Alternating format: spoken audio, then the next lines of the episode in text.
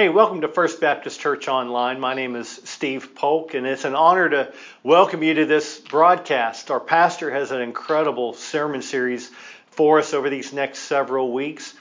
Beginning this week, and we're going to be looking at Revelation, but we're going to be looking at Jesus through the book of Revelation. So go ahead and grab your copy of God's Word, your notepad, and your pen. We're going to turn to Revelation chapter 1 and get ready to hear what God has to share with you today. So let's pray together as our pastor comes. God, we thank you for how much you love us, so much so that you not only died for us and, and rose from the dead for our salvation, but you set in place a way for us to have the Word of God, that we would have that for, for now and forever. And so today, as we begin this series looking at you reflected through the book of Revelation, that you'd help us see what we need to see and adjust our lives to, to what you call us to that we respond to you in Jesus' name. Amen. Merry Christmas, everyone. It's December, a month that we all enjoy. Looking forward to celebrating Christmas, celebrating the incarnation of our Lord and Savior, Jesus Christ. But I want to ask you a question. How much do you really know about Jesus Christ and who He really is? And the second question is, how are you going to honor Jesus during December? How are you going to honor Jesus during the Christmas celebration? See, I think the average person in America today knows a little bit about Jesus and, and, and has some respect for him, but really the average person doesn't honor Jesus very much, if any at all, during the Christmas season. You know, the, the Hallmark channel has uh, really uh, put a big emphasis on having Christmas movies for the last several years. They start them early. They're already showing one right after the other. It's just nonstop. But the reality is, there's very little about the real meaning of Christmas, about Jesus, for whom Christmas is named, whom we celebrate. Very little about Jesus in any of those Hallmark movies. There may be a church scene, but the, the message of these Christmas movies is about sentimentality, is about family, and anymore sometimes about promoting uh, homosexual relationships, but it's not about, about Jesus Christ. Recently, Candace Cameron Bure, who's a well known actress and for years a star in many of these, I mean, dozens of Hallmark movies, including about a dozen of their uh, Christmas movies, left uh, the Hallmark company, and she has now signed a contract with a new company to make family focused movies because she said the the people who run this other company are Christians who love Jesus, and she wants to make movies that, that have more meaning and that focus on godly values and biblical values and not afraid to show the Christian faith. And I think that's a great thing. This month, what I want to do is help us focus on Jesus. I want us to learn more about who Jesus really is so we can celebrate him the whole month of December as well as at Christmas. And the way we're going to do that is we're going to look in the book of Revelation at what it tells us, what it reveals to us about the person of Jesus Christ who we celebrate at Christmas. So go ahead and open your Bible with me to the book of Revelation, chapter 1. Now, for me personally, Revelation is a very, very encouraging book. And, uh, uh, but I don't think that's true for everybody. I think some people, a lot of people who go to church struggle to read and understand Revelation. And I believe Part of the reason for that is when, when it comes to Revelation, they think that it's primarily and only talking about the end times. And what I want you to understand from the very beginning is that while Revelation does say things about the end times, quote unquote, that is a very small part of what the book of Revelation is really all about. The book of Revelation is about Jesus Christ. It shows who He is in the broad scope of history, if you will, and where we, His people, and His church fit in that history. And the setting the context to properly understand revelation. Because remember, in, in Bible study, understanding the context, understanding the setting helps us accurately understand the Word of God and keeps us from, from, from false teaching. So I want us to think about the setting and the context of revelation so we can properly understand it and see what it teaches us about the person of Jesus Christ. And here's the context. Revelation was written by the disciple named uh, John. He had been exiled, persecuted, if you will, for his faith to the island of Patmos, a small island in the Aegean Sea located between the countries of Greece and Turkey.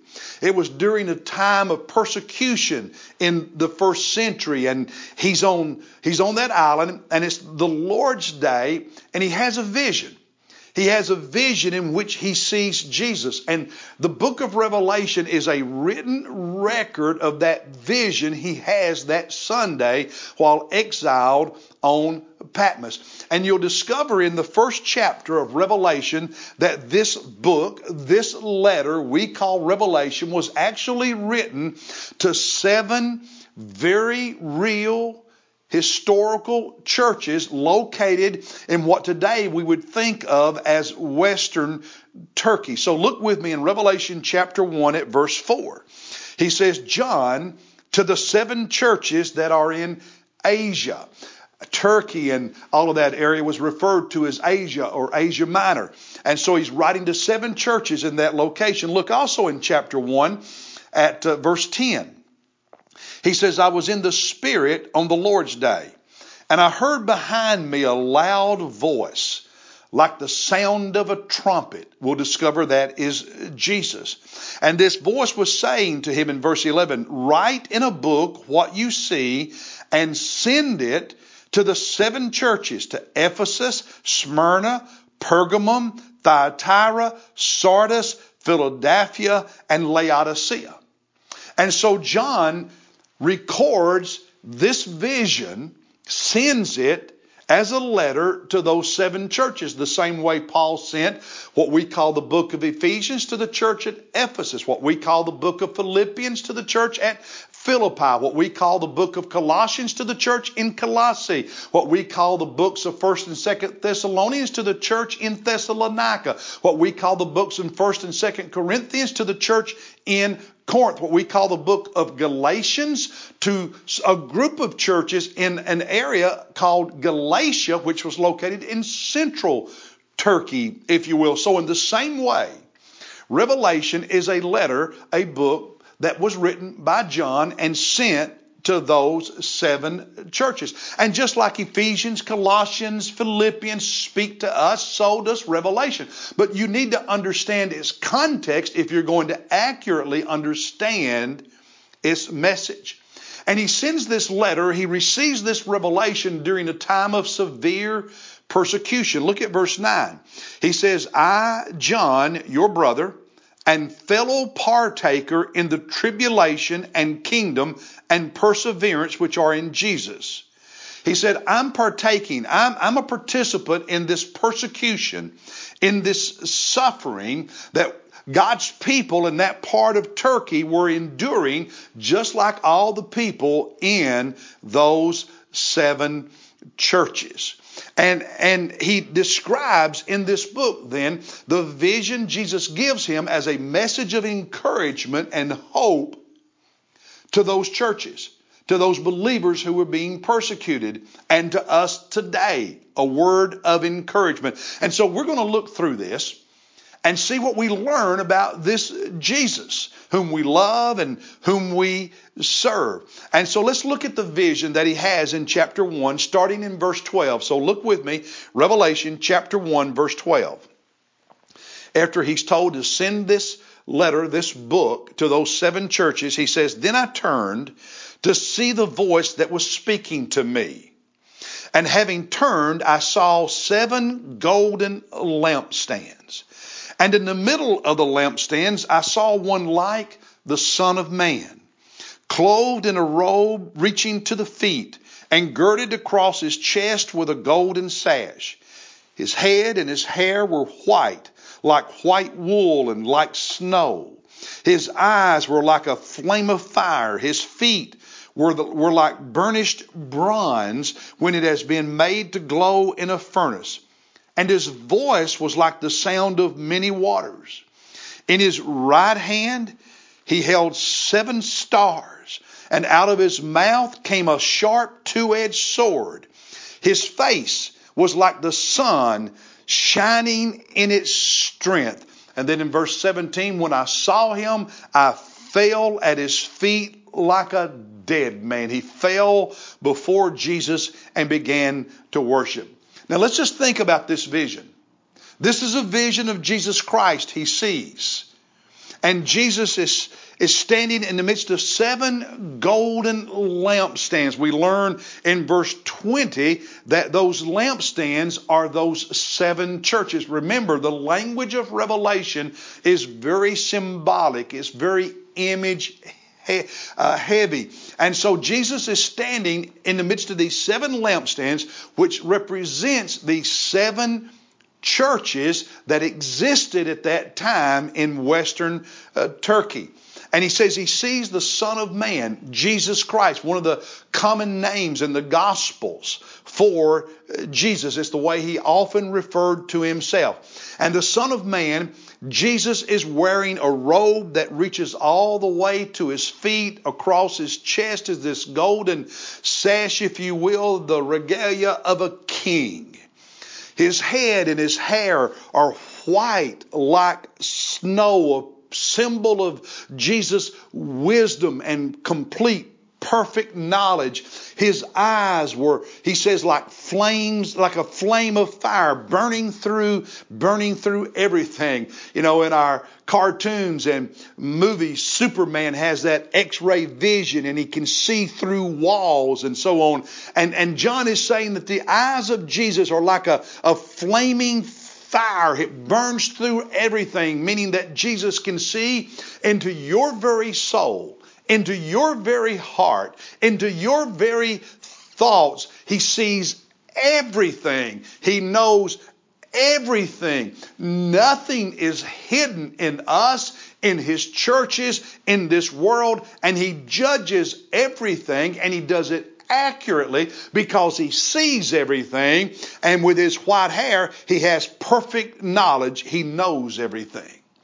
And then He said His feet were like burnished bronze when it has been made to glow in a furnace, referring to the suffering Jesus endured during his earthly incarnation. And now he stands as the King of Kings and Lord of Lords who suffered to purchase our salvation. And he says that his voice was like the sound of many waters. If you've ever been to Niagara Falls in New York, or I've been there, I've also been to Victoria Falls on the border of Zambia and Zimbabwe in Africa. When you stand up against those waterfalls, the power, the, the pressure, the, the thrust, the sound is so loud, it's deafening, and it's almost impossible to talk to someone standing beside you. And what he's saying is that Jesus' voice is powerful. Remember in Genesis 1, God said, Let there be, and there was. He spoke, and creation occurred. The voice of Jesus is powerful like those waterfalls. He has all power at his disposal. And then he said in this vision that Jesus held in his right hand seven stars.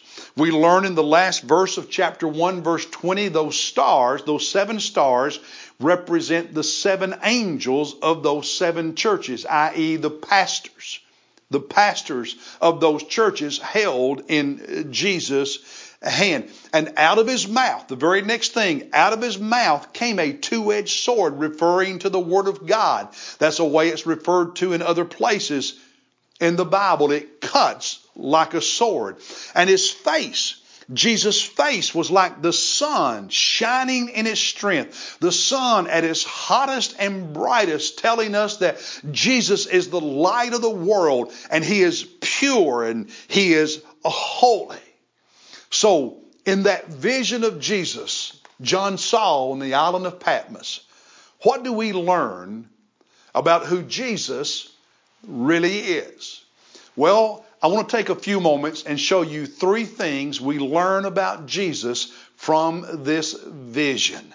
The first is that Jesus is full of glory and full of power. Jesus is all glory and all power.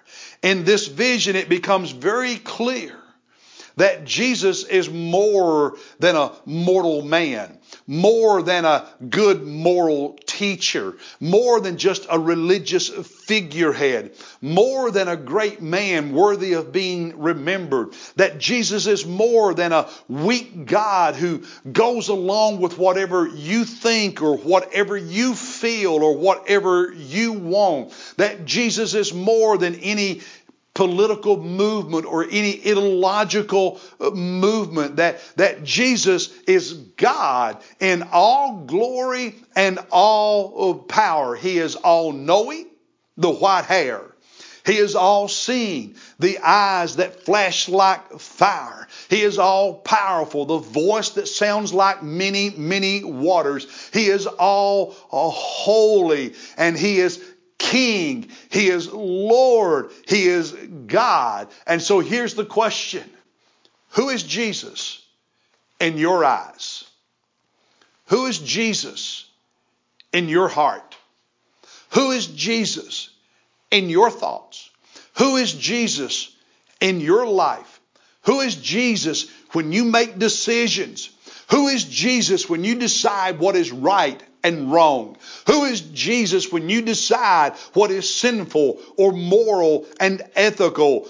Who is Jesus in your life? And brothers and sisters, who Jesus really is in your life speaks volumes about the relationship you do or do not have with Him. Who is Jesus?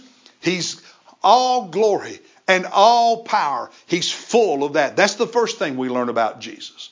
The second thing we learn about Jesus in this vision is that he is the Lord of the church. And not just what we sometimes refer to as the universal church. He is the Lord of each and every church. He's the Lord of First Baptist Church Rock Hill. He's the Lord of every church that truly, truly is a church that belongs to Him. Remember in the vision, there are seven golden lampstands that symbolize, according to the last verse of chapter 1, those seven churches located in western Turkey to whom this letter was written and sent.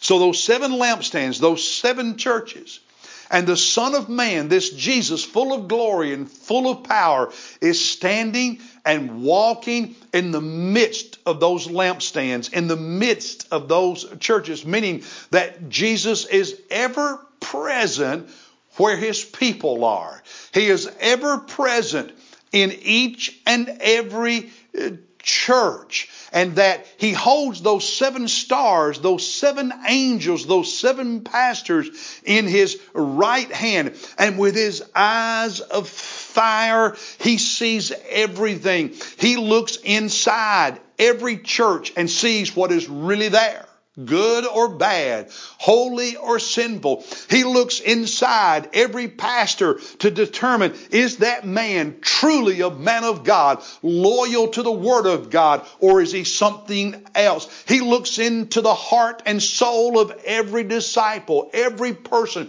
who says, I'm a follower of Jesus Christ, and he knows the truth about you. He looks into the heart and soul of every human being, no matter how spiritual they claim to be, and He knows if they know Him and if they love Him and if they are faithful to Him or if they are not.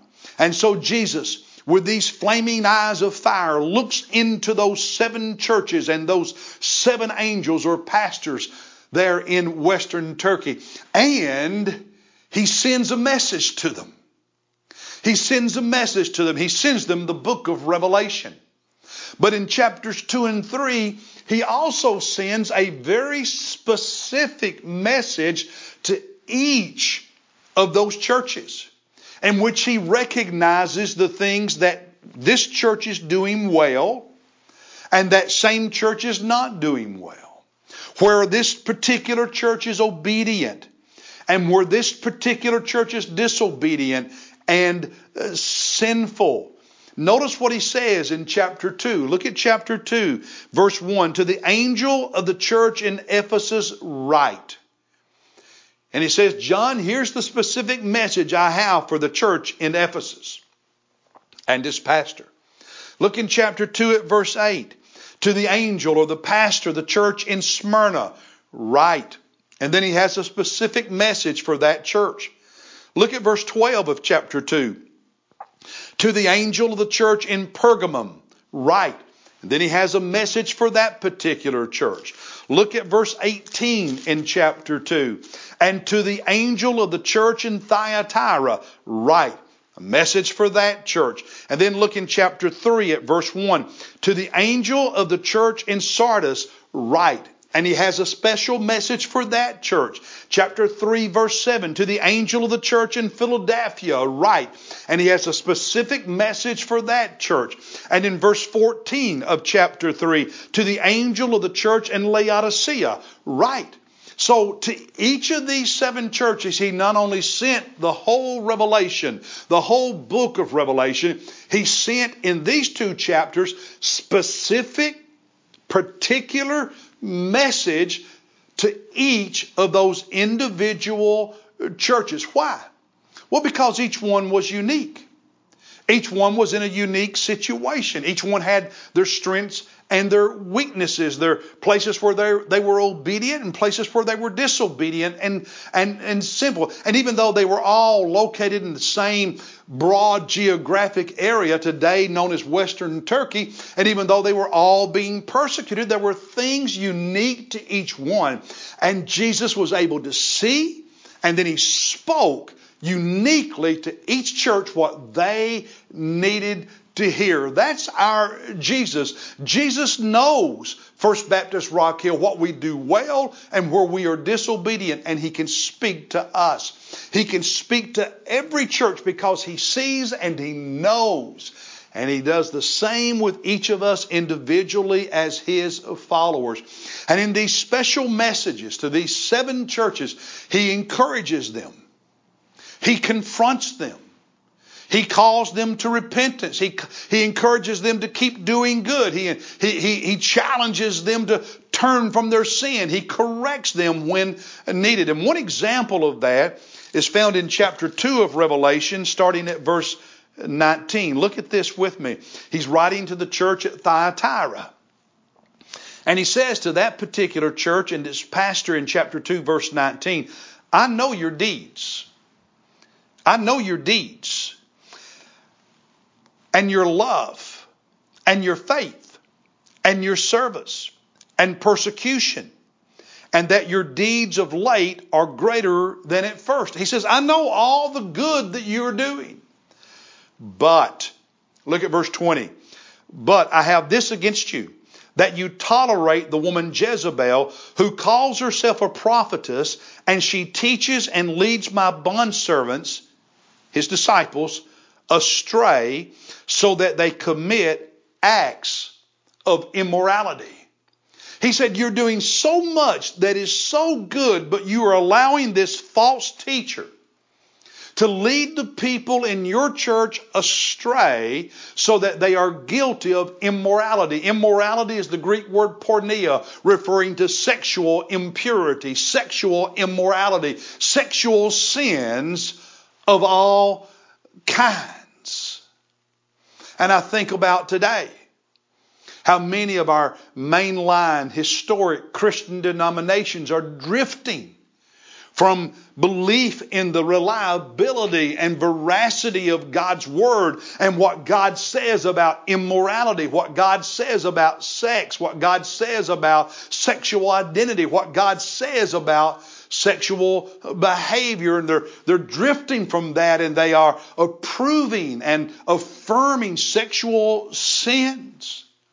The Methodist Church, for instance, in America, an historic mainline denomination is drifting and drifting over, over the issues related to LBGTQ. And There's a Methodist minister who serves on staff of a church in Illinois that often preaches in as a dressed as a, a drag queen. And he denies the historic biblical Christian faith. And yet He's held up as an example. And so Methodism is dividing today as those in that church who believe in the, in, in the Word of God and the traditional faith and Jesus are, are, are coming apart from that more liberal church that is denying the Word of God.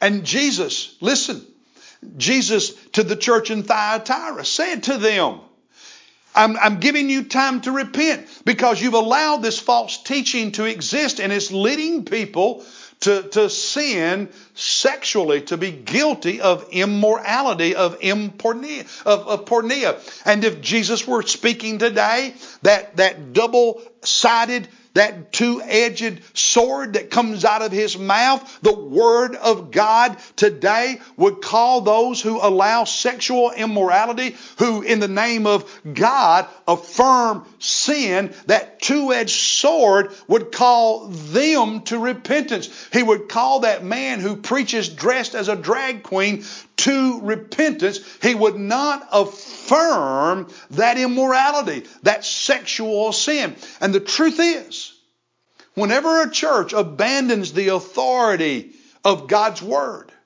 and lordship of Jesus and submits to the authority of His Word, they cease to be His church.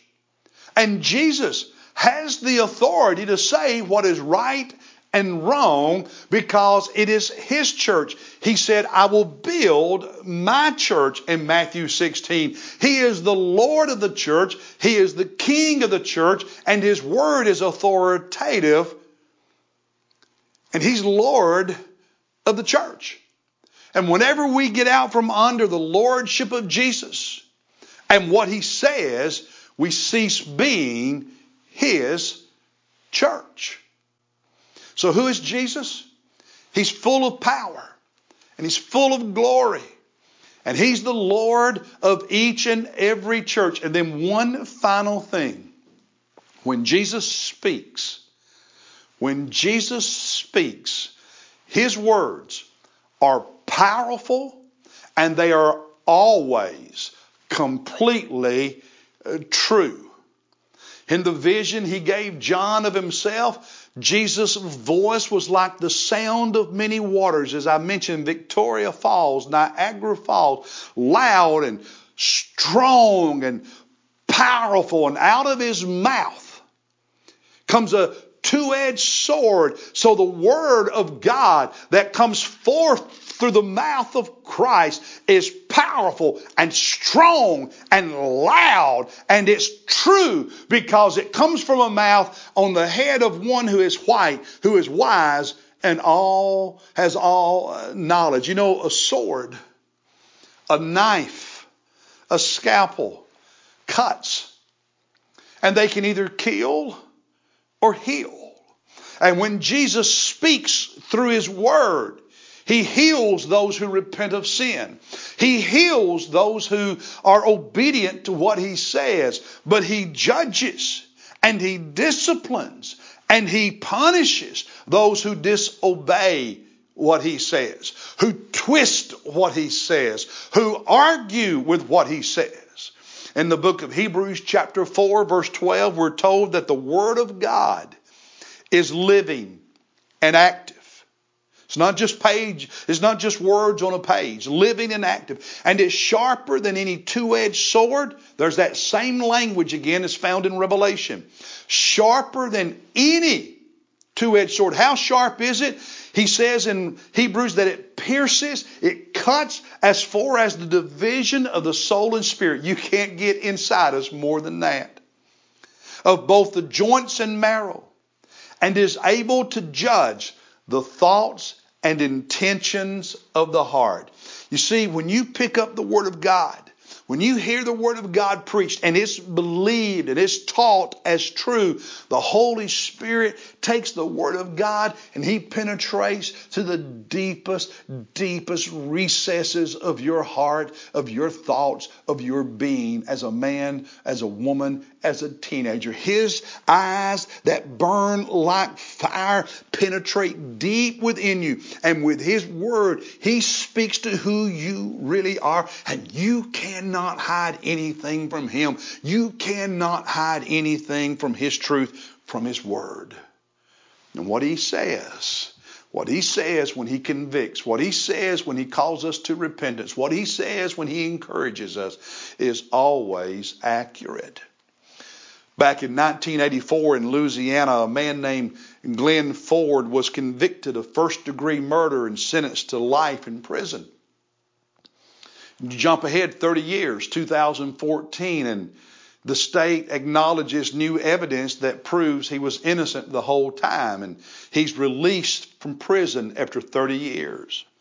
Marty Stroud was the prosecuting attorney when Ford was convicted in 1984, and shortly after he was released from prison and proven innocent this former prosecuting attorney, Marty Stroud, wrote an editorial in the newspaper, I believe it was in Shreveport, Louisiana.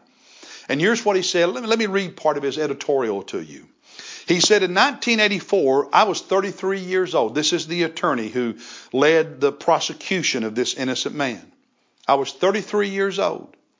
I was arrogant, judgmental, narcissistic, and very full of myself. I was not interest, I was not as I was not as interested in justice as I was in winning. And as a result, Mr. Ford spent 30 years of his life in a small, dingy cell. After the death verdict was handed down, he wrote, I went out with others and celebrated. I went out with others and celebrated with a few rounds of drinks. And then he said, That's sick. I have been entrusted, he goes on to say, with a duty to seek the death of a fellow human being, a very solemn task that certainly did not warrant any celebration.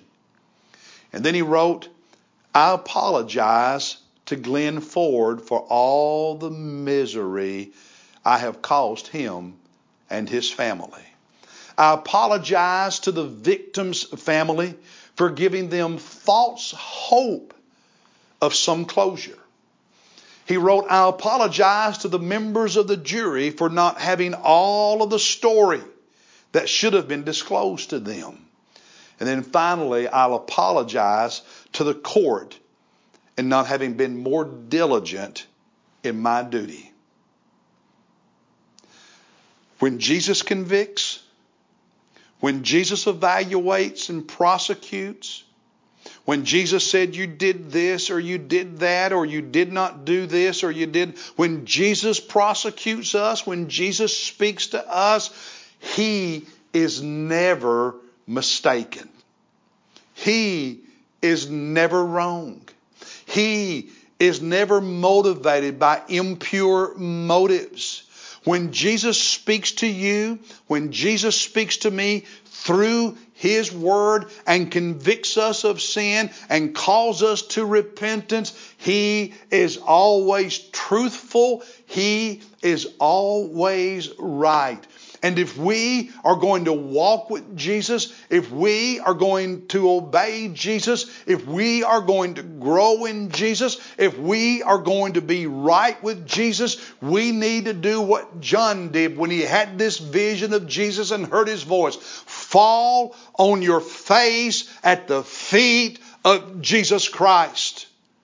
If there is sin in your life, and the Lord of glory filled with all power the Lord of every church and every true believer, the one whose word is all powerful and always true. If He is speaking to you, convicting you, drawing you, confronting you, fall at the feet of Jesus right now and worship Him. Obey Him. Do what he says. Who is Jesus? He's God Almighty, full of glory and full of power. Who is Jesus? Lord of the church and Lord of your life. Who is Jesus? The eternal powerful word that is always true. And when you argue with what Jesus says, it is always to your detriment, brothers and sisters. I look forward to taking this journey during the month of December and learning more about the one who was born as a baby in Bethlehem because he is so much more than just a baby in a manger. God bless you. I'll see you next time.